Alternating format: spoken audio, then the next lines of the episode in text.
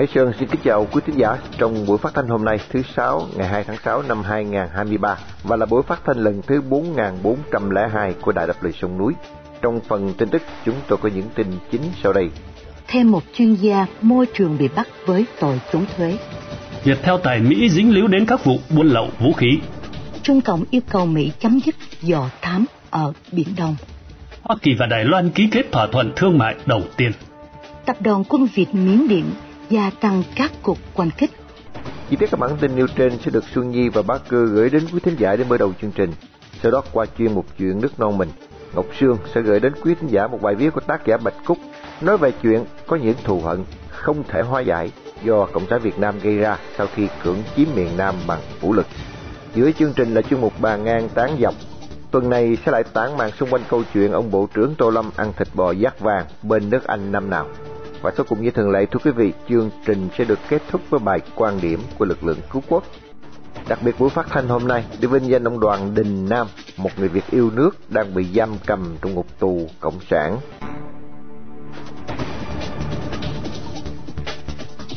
Mở đầu chương trình, mời quý khán giả theo dõi phần tin tức sẽ được Xuân Nhi và Bá Cư trình bày sau đây.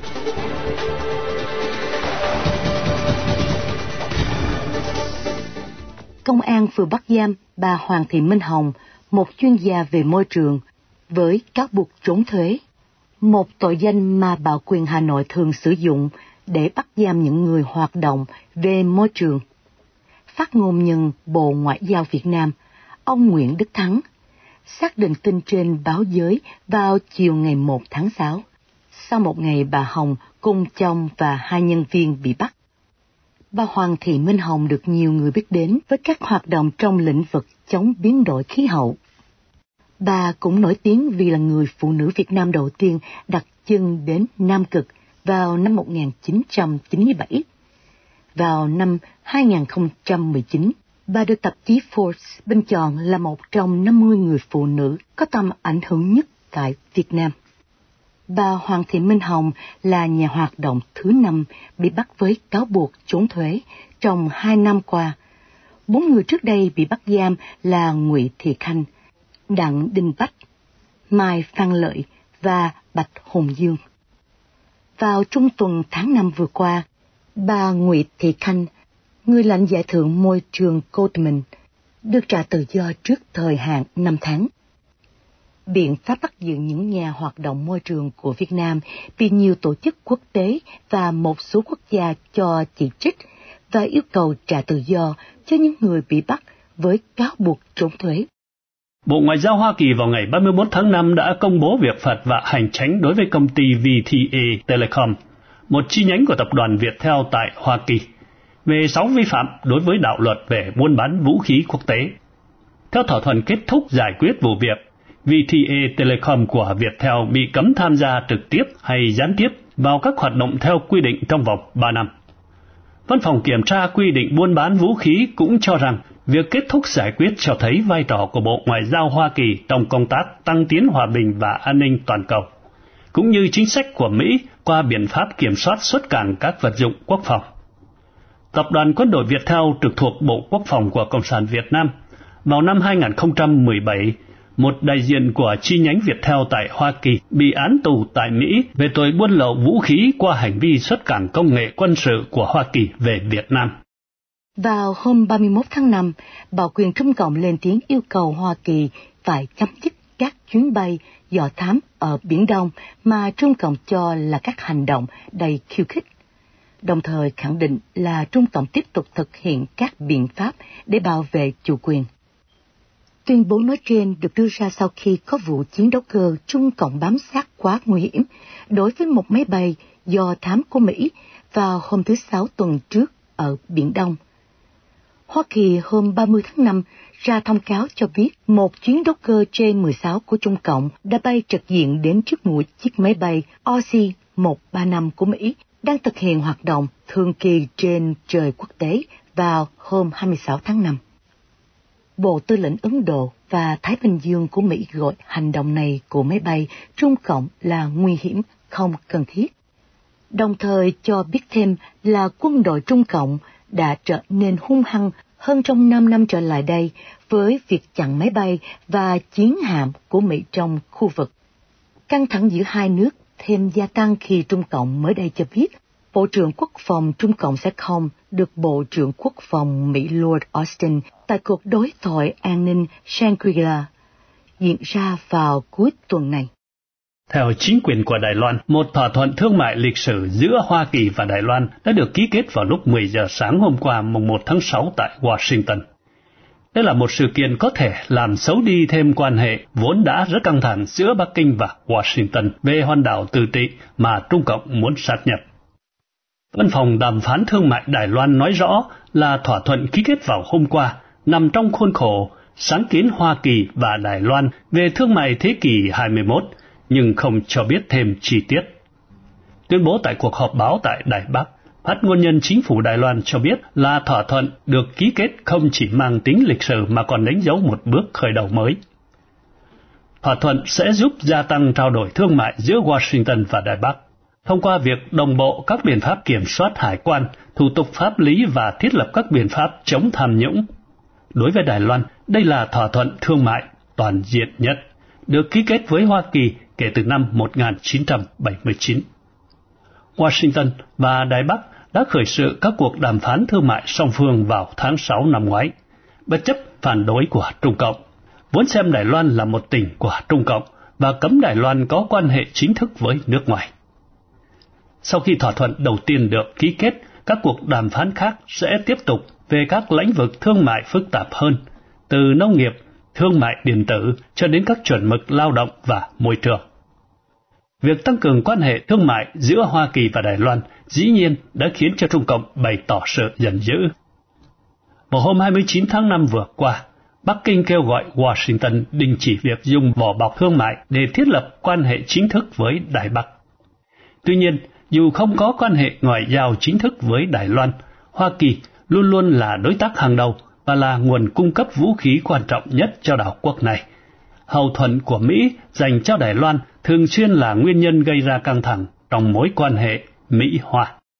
Hàng chục trẻ em tại một trường tiểu học ở Miến Điện đã hốt hoảng tìm chỗ ẩn nấp khi máy bay của tập đoàn quân Việt Miến Điện nhao lượng trên đầu. Trước đó, bảy em học sinh đã bị thiệt mạng trong một vụ không kích của tập đoàn quân Việt. Vì phát phải sự phản kháng mạnh mẽ của lực lượng dân quân, tập đoàn này đã gia tăng các hoạt động không kích. Bị áp đặt các lệnh trừng phạt quốc tế sau cuộc đảo chính, tập đoàn quân Việt Miến ngày càng bị cô lập.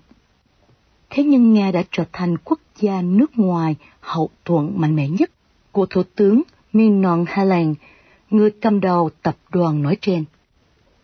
Báo cáo mới mà Liên Hiệp Quốc công bố hôm 17 tháng 5 cho biết Nga và Trung Cộng đã bán vũ khí sát thương, được sử dụng trong những chiến dịch chết chóc của tập đoàn quân Việt Miến Điện nhằm nghiền nát các lực lượng đối lập.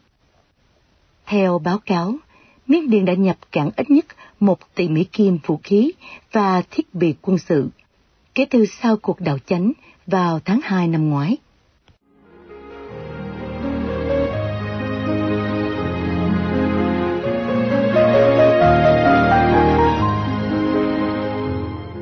Hội Việt Nam ngày nay chất chứa bao nhiêu oán hận thù hằn, chia ly vĩnh viễn do Cộng sản Việt Nam đã tạo ra khi cướp được miền Nam. Trong tiết mục chuyện nước non mình, chúng tôi xin gửi đến quý thính giả Đài Đảo Lời Sông Núi bài viết có tựa đề Có những thù hận của Bạch Cúc sẽ được Ngọc Sương trình bày để tiếp nối chương trình tối hôm nay.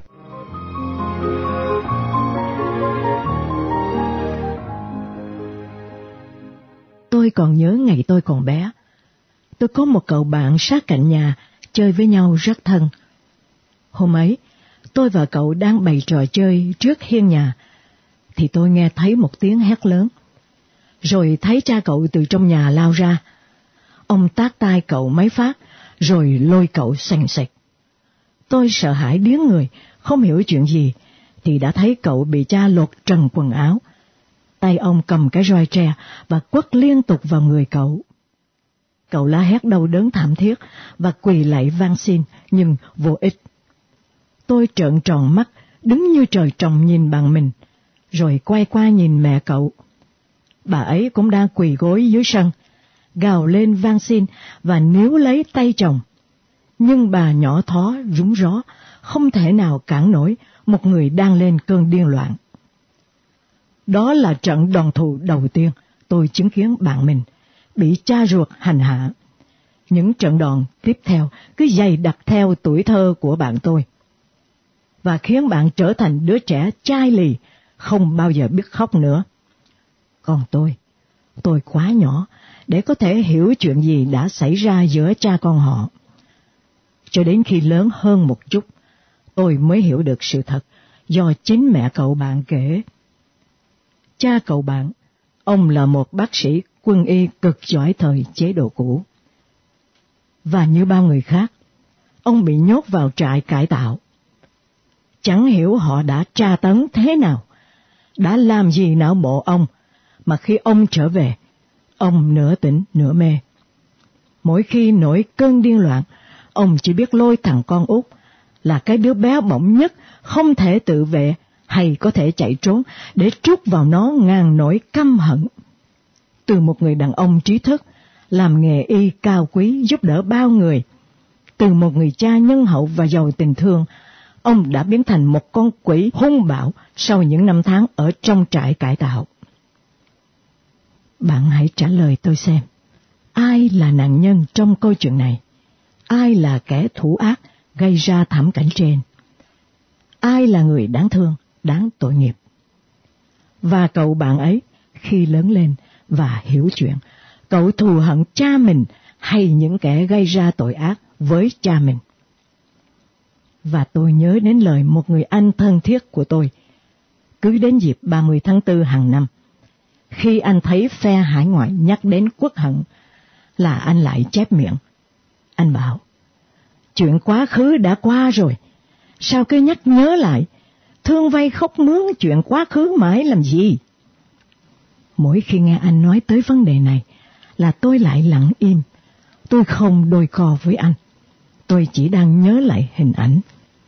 Một ông bác sĩ điên loạn, tay cầm cái roi tre, từng nhát tứa máu xuống thân thể trần truồng của đứa con trai mình. Thằng bé chỉ vừa năm tuổi. Hình ảnh cha tôi thẫn thờ bên di ảnh hai chú sĩ quan của mình. Nhớ lời cha kể, ông nội trước khi nhắm mắt trong cơn hấp hối thì thào gọi tên đứa con của mình. Người sĩ quan ấy trong ngày giặc loạn đã cố chạy về với gia đình nhưng bị bắn rớt xuống sông, mất tích mất xác. Tôi hình dung hàng triệu đồng bào lên đên trên biển trong chuyến chôn dầu vượt biển. Ai còn sống? Ai đã lò mồi cho cá mập? Cho bão táp ngàn khơi? Cho bọn cướp biển hãm hiếp rồi hất thay xuống biển? Ai có thể gánh được nỗi đau của ngàn trùng xa cách, của vĩnh viễn mất nhau? Hỏi làm sao, người ta sao có thể nguôi thù hận Sao có thể không nhắc nhớ? Sao có thể tha thứ vì đã 48 năm, chưa một ai dám thốt lên lời xin lỗi đồng bào mình. Vẫn chỉ là lễ hội, là nhảy múa ăn chơi, là ca hát mừng ngày chiến thắng. Và ngày nay, bạn nói cho tôi nghe xem, có bao nhiêu cha mẹ già còng lưng giữ phiên tòa, ngậm ngùi khóc tiễn biệt con bao nhiêu người vợ ly biệt chồng vì chồng dính án tù chính trị.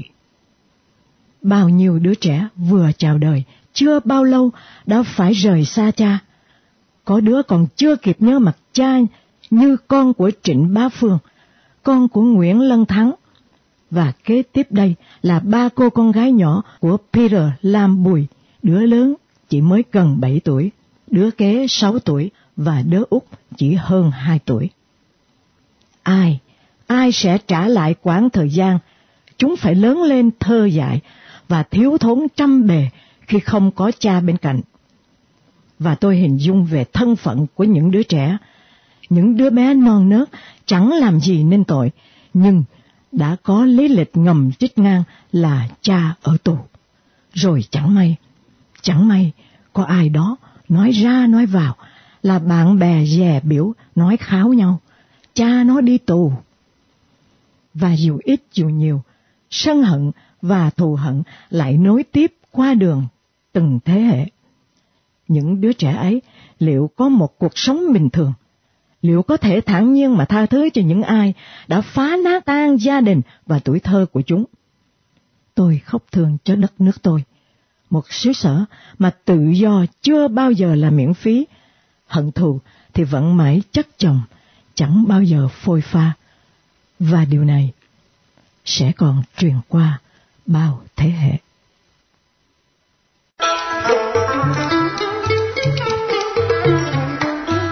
Bàn ngang tán dọc Bàn ngang tán dọc Bàn ngang tán dọc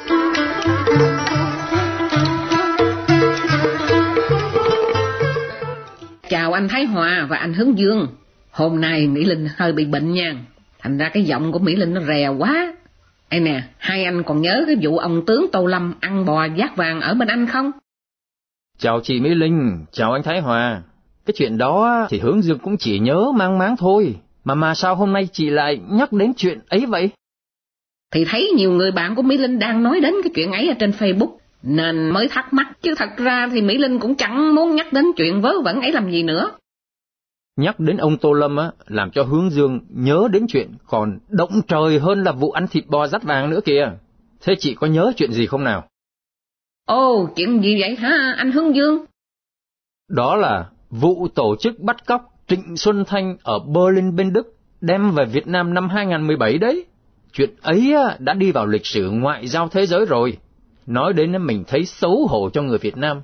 Không rõ là anh Thái Hòa có ý kiến gì về những chuyện này không nhỉ? Chào chị Mỹ Linh và anh Hương Dương. Anh Hương Dương nhận định đúng đấy. Việt Nam ta có câu tốt thì khoe ra, xấu xa thì đậy lại.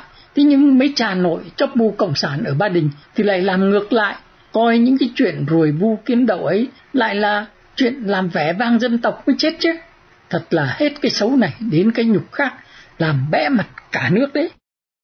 À, họ hãnh diện đó là đỉnh cao trí tuệ của nước ta mà anh. Anh Hướng Dương nói đến vụ bắt cóc Trịnh Xuân Thanh ở bên Đức, mà chưa nhắc đến vụ bắt cóc nhà báo Trương Duy Nhất ở Thái Lan. Và mới đây nè, lại bắt cóc đường Văn Thái ở Bangkok nữa đó. Những việc ấy đều do Bộ Công an của Việt Nam tổ chức chứ gì, mà sao họ chưa bị trừng phạt? Vụ bắt cóc Trịnh Xuân Thanh còn liên quan đến nhiều chuyện bê bối khác nữa. Nhiều vụ điều tra còn tiếp diễn nên chưa xong đâu. Còn những vụ bắt cóc ở Thái Lan thì theo hướng dương biết, nhiều tổ chức bảo vệ nhân quyền đang yêu cầu chính phủ Thái Lan mở cuộc điều tra. Chúng ta hãy chờ xem.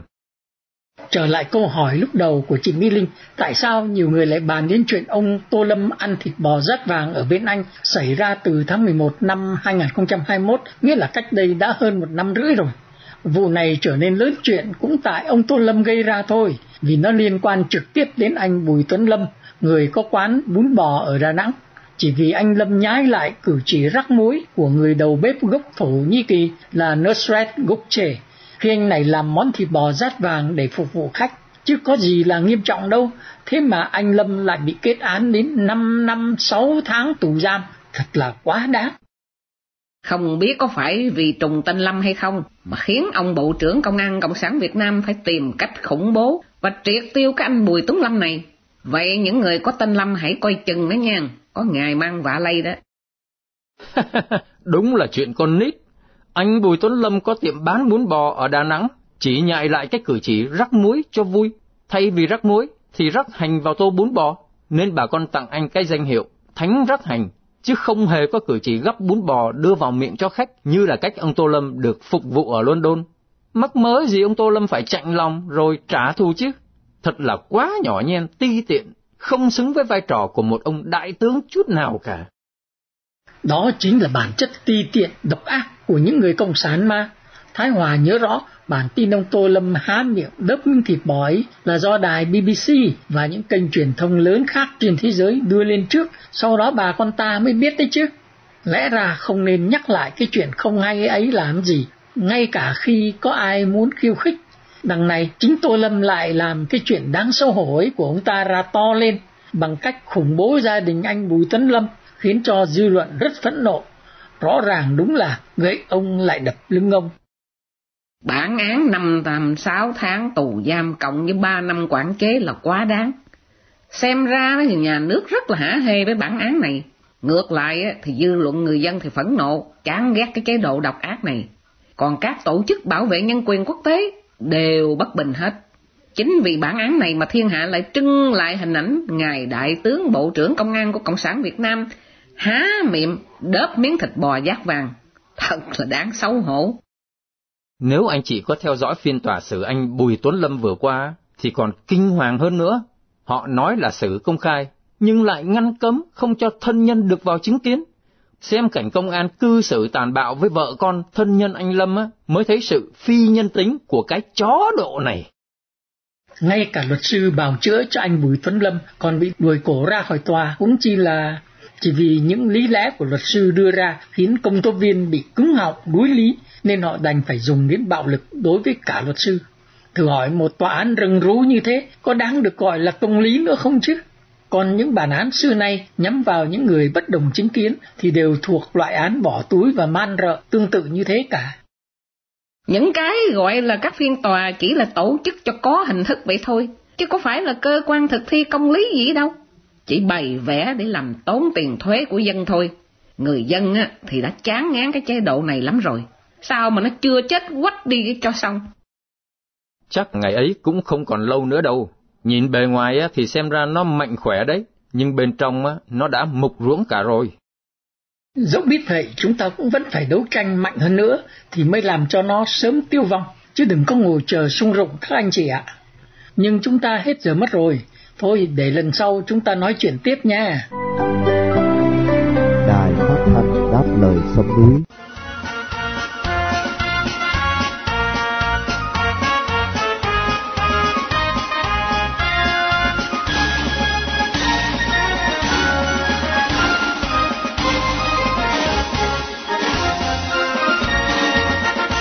Ngày 25 tháng 5 năm 2023, Hội đồng thành phố Kiev, thủ đô Ukraine, đã bỏ phiếu quyết định hủy bỏ danh hiệu công dân danh dự mà họ đã trao cho một số người cộng sản, trong ấy có trường chinh Đặng Xuân Khu của Cộng sản Việt Nam. Sự kiện này có ý nghĩa gì? Mời quý khán giả theo dõi bài quan điểm của lực lượng cứu quốc với tựa đề Kiev hủy bỏ tước hiệu công dân danh dự của trường chinh sẽ được Hải Nguyên trình bày để kết thúc chương trình phát thanh tối hôm nay.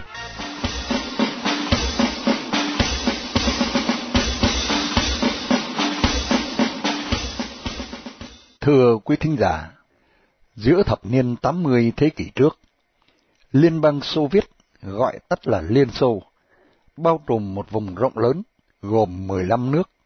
Trong ấy có Ukraine, thủ đô là Kiev, nên việc Kiev vinh danh những người có công với Cộng sản quốc tế như Leonid Prinet, Alexei Ipis, Vitaly Masov, Kirill Mokalenko, Alexei Fedorov, hay trường trinh của Việt Nam, đó là chuyện ngoại giao bình thường.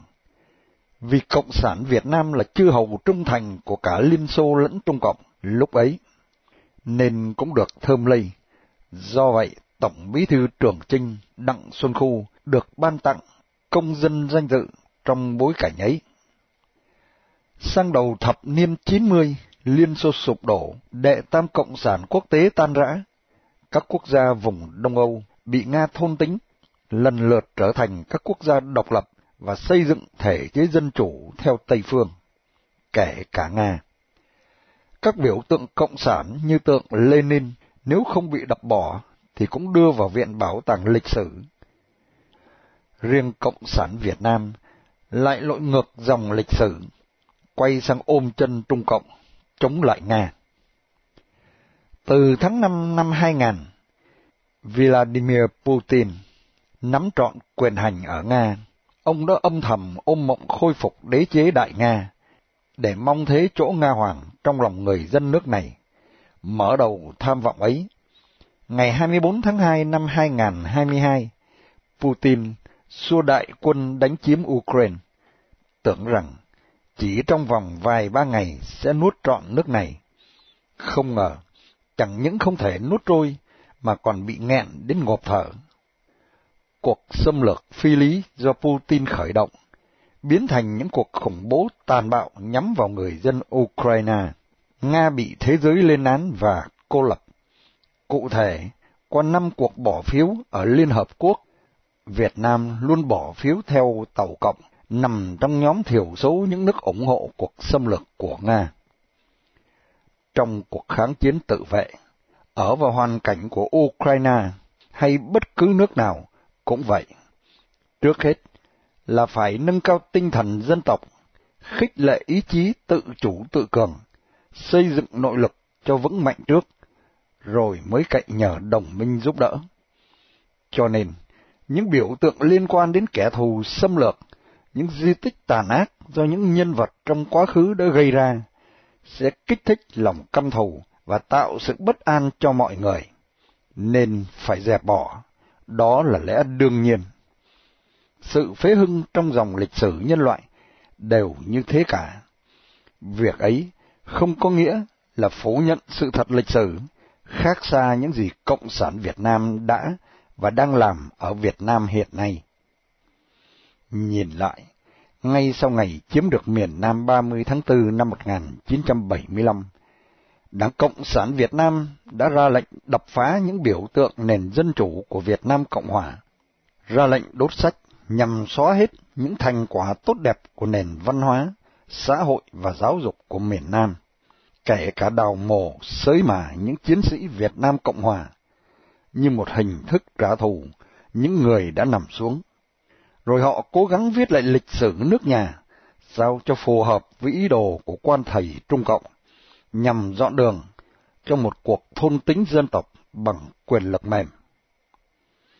Trở lại, việc Hội đồng thành phố Kiev biểu quyết hôm 25 tháng 5 năm 2023 xóa bỏ công dân danh dự đã trao tặng những người cộng sản trong giai đoạn Liên Xô đang thống trị là một việc làm đáp ứng ý nguyện của người dân Ukraine.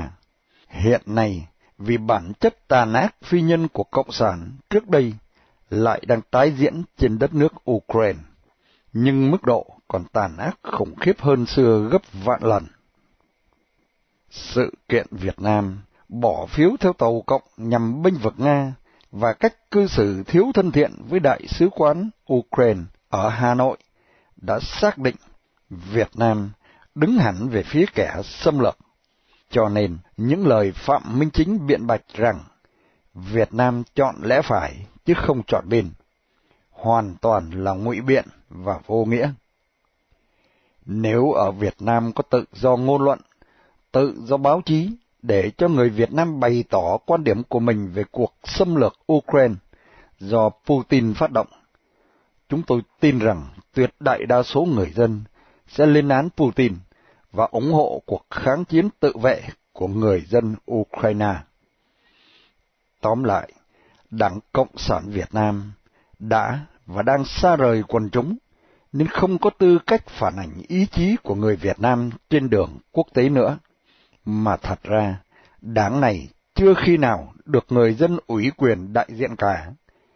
Nên chúng ta, những người Việt Nam, phải giành lại quyền làm chủ vận mệnh của chính mình.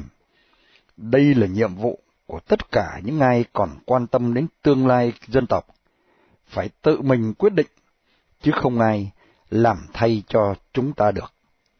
Xin cảm ơn quý thính giả đã theo dõi bài quan điểm của chúng tôi.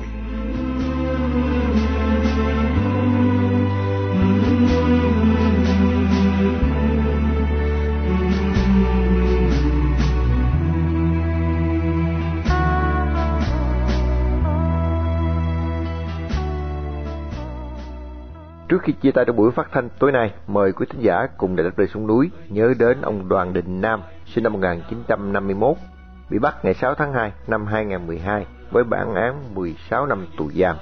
Một người Việt đang bị nhà cầm quyền cộng sản giam cầm trong ngục tù vì lòng yêu nước, lẽ phải và sự đóng góp tích cực vào tiến trình dân chủ hóa Việt Nam.